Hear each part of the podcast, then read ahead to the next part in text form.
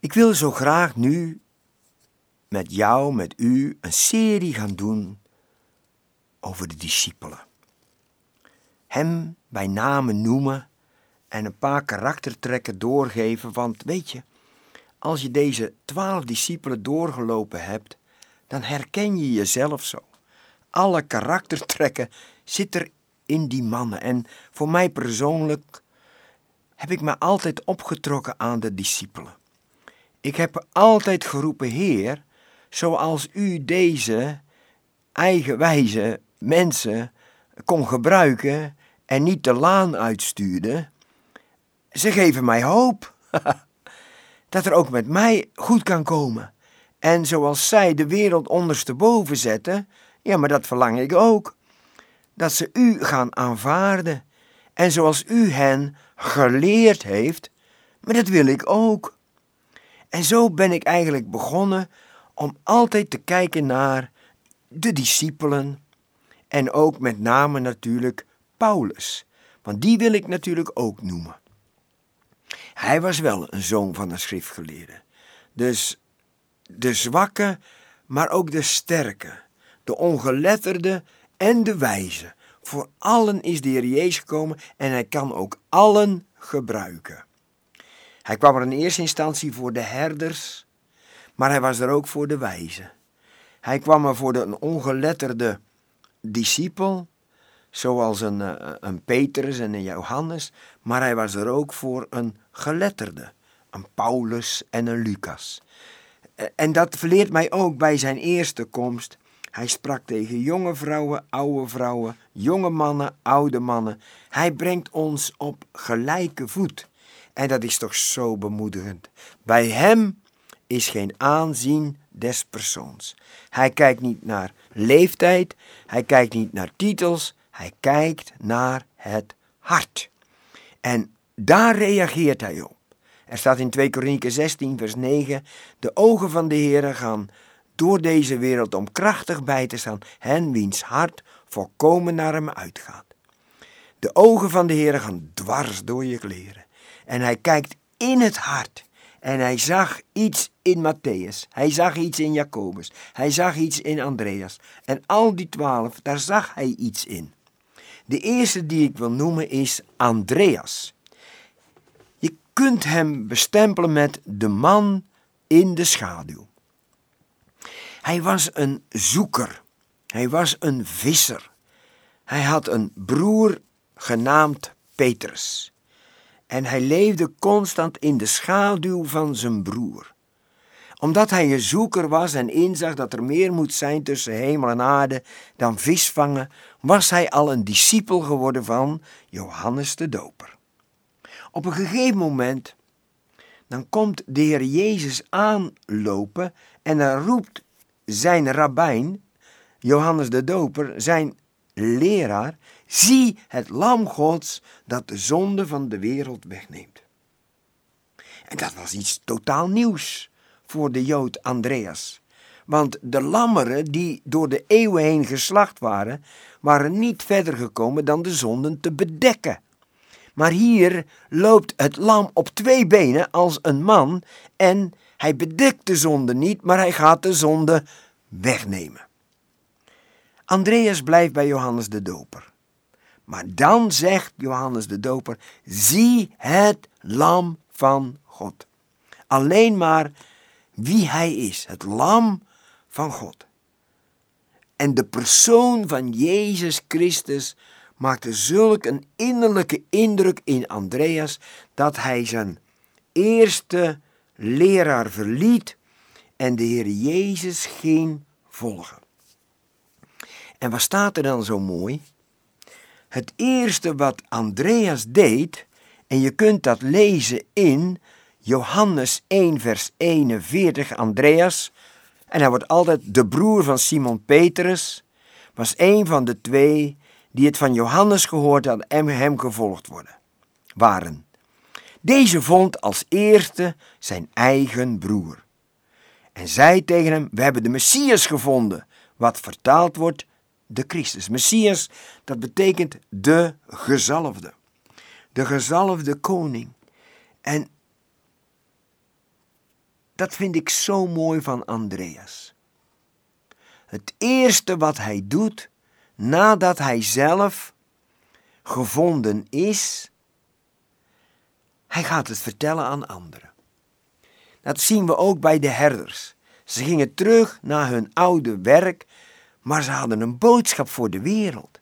Weet je, niemand heeft mij geleerd om te gaan evangeliseren.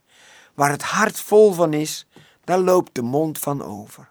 Het eerste wat Andreas deed was: Ik wil dat mijn broer ook tot geloof komt.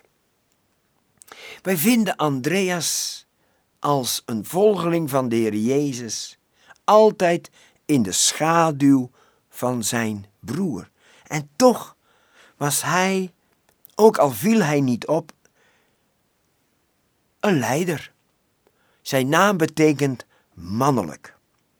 En het juiste wat ik leer van Andreas als navolger, hij brengt altijd mensen bij de Heer Jezus. In eerste instantie zijn eigen familie, zijn broer Petrus. Hoe moeilijk is het niet om je familie bij de Heer Jezus te brengen. Gelukkig dat het Noach lukte om zijn familie in die ark te krijgen. Maar het lukte Lot niet en zijn familie kwam om. Ze dachten dat hij grapjes maakte. Dat zeiden zijn schoonzoons. En hoe belangrijk is het om in je Jeruzalem te beginnen bij je eigen familie? Andreas getuigde en Petrus volgde. Later, in Johannes hoofdstuk 6, is er een crisis. Er zijn misschien wel 15.000 mensen. Het wordt laat en de Heer Jezus heeft het in zijn hart om die mensen eten te geven. Filippus roept onmogelijk. Hij was een ongelovige, gelovige volgeling. Je kunt een gelovige volgeling zijn en toch leven met een ongelovig hart. Andreas zag toch wel een klein beetje licht. En wat doet hij? Hij brengt een paar broodjes en een paar visjes. En van wie kreeg hij die broodjes en die visjes? Van een jongetje. Dat leert mij dat Andreas niet alleen liefde had voor zijn broer, maar hij had ook liefde voor de kinderen. Want als jongetje van twaalf geef je echt zomaar niet je lunchpakketje af. Hij gaf zijn lunchpakketje af. En in de handen van de Heer Jezus werd het broodje steeds kleiner, maar het vermenigvuldigde zich en allen kregen te eten. En er bleef nog eten over ook. De laatste keer brengt Andreas Grieken bij de Heer Jezus. We lezen dat in Johannes 12, vers 20. En daarna vertelt de Heer Jezus hen over zijn dood en opstanding van het graan dat moet vallen in de aarde. Of het nu zijn eigen broer is, of een jongetje, of een buitenlander. Andreas wordt herinnerd dat hij altijd mensen brengt bij Jezus. Zo wil ik ook herinnerd worden. Want bij Hem moet je zijn. We hebben in ons eerste gedeelte gesproken over Andreas, die direct zijn broer Simon, die later de naam Petrus kreeg, bij de Heer Jezus bracht. Dus, ja, laten we dan daar maar, daarom maar verder gaan met hem, zijn broer. We lezen Johannes 1, vers 43. En Andreas leidde hem tot Jezus. Jezus keek hem aan en zei: U bent Simon, de zoon van Jona. U zult Kefas genoemd worden, wat vertaald wordt met Petrus, of ook wel kleine rots of steen. Simon betekent luisteren. Simon was een hele gewone Joodse naam. Maar wat leert mij dit? De eerste ontmoeting die Petrus, zo zal ik hem maar noemen, had met de Heer Jezus was bemoedigend. Je bent maar je zult zijn. Als je, je onder de heerschappij van de Heer Jezus komt, dan mag je weten dat Hij je gaat veranderen.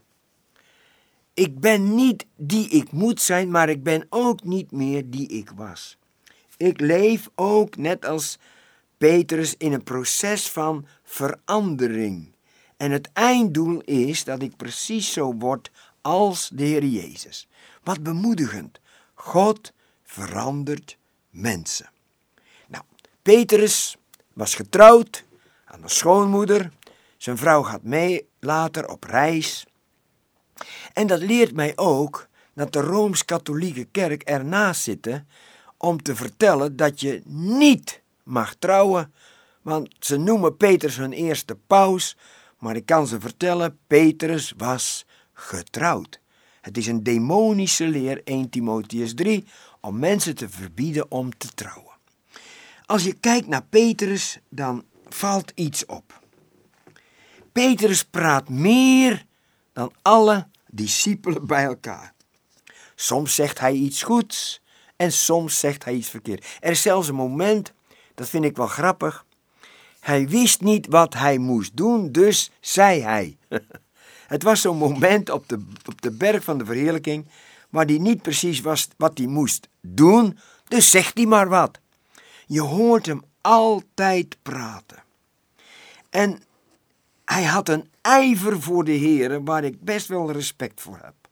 Want van alle discipelen was hij toch maar degene die uit die boot stapte en op de golven wandelde. Hij zong daarna wel, maar hij deed het toch maar. Ook geeft hij een geweldig getuigenis over de Heer Jezus. Als de Heer Jezus roept, wie zeggen de mensen dat ik ben? Dan zegt Petrus, u bent de Messias, de Zoon van de levende God. Hij had van die hoogtepunten, maar hij had ook zijn dieptepunten. Want in Matthäus 16, daar spreekt de Heer Jezus voor het eerst over zijn gang naar Jeruzalem, dat hij daar moet lijden en sterven en opstaan. En Peter gaat voor hem staan, dat zal geen zins gebeuren. En wat zegt de Heer Jezus? Satan, ga achter mij. Petrus had toen geen zicht op de dood en de opstanding van de Heer Jezus. Oh, later wel hoor. Dat kun je lezen in zijn brieven.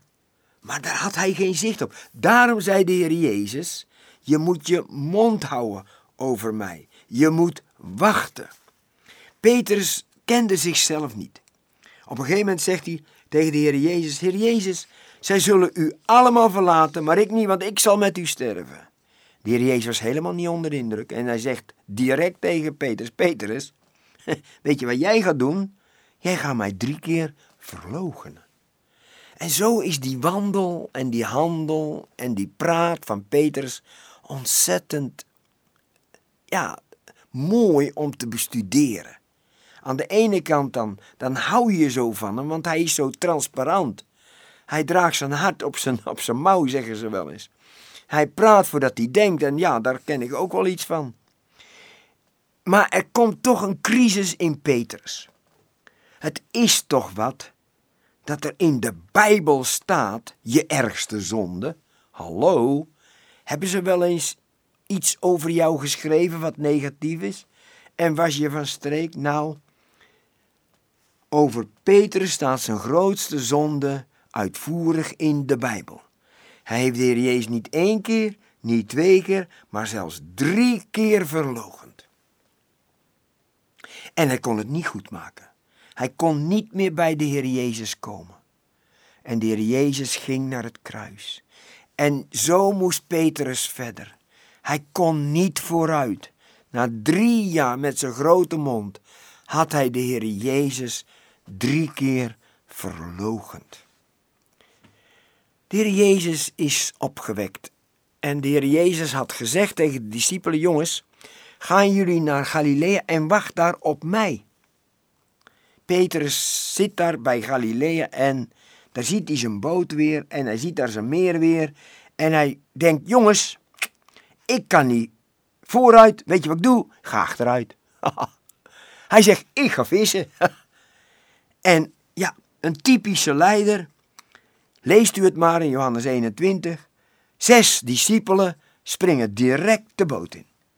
Want Petrus heeft gezegd, ik ga vissen. En daar zitten ze met z'n zevenen. Zeven professionele vissers in het meer van Galilea. En nu moet ik even een visgeheim vertellen. in dat meer van Galilea, daar zijn heet waterbronnen. En iedereen die had wel zijn stekkie en wist waar de vis zou zitten. Maar het grote wonder is gebeurd. Die zeven professionele vissers, die op hun meer de hele nacht visten, zij vingen niets. Dat is het wonder.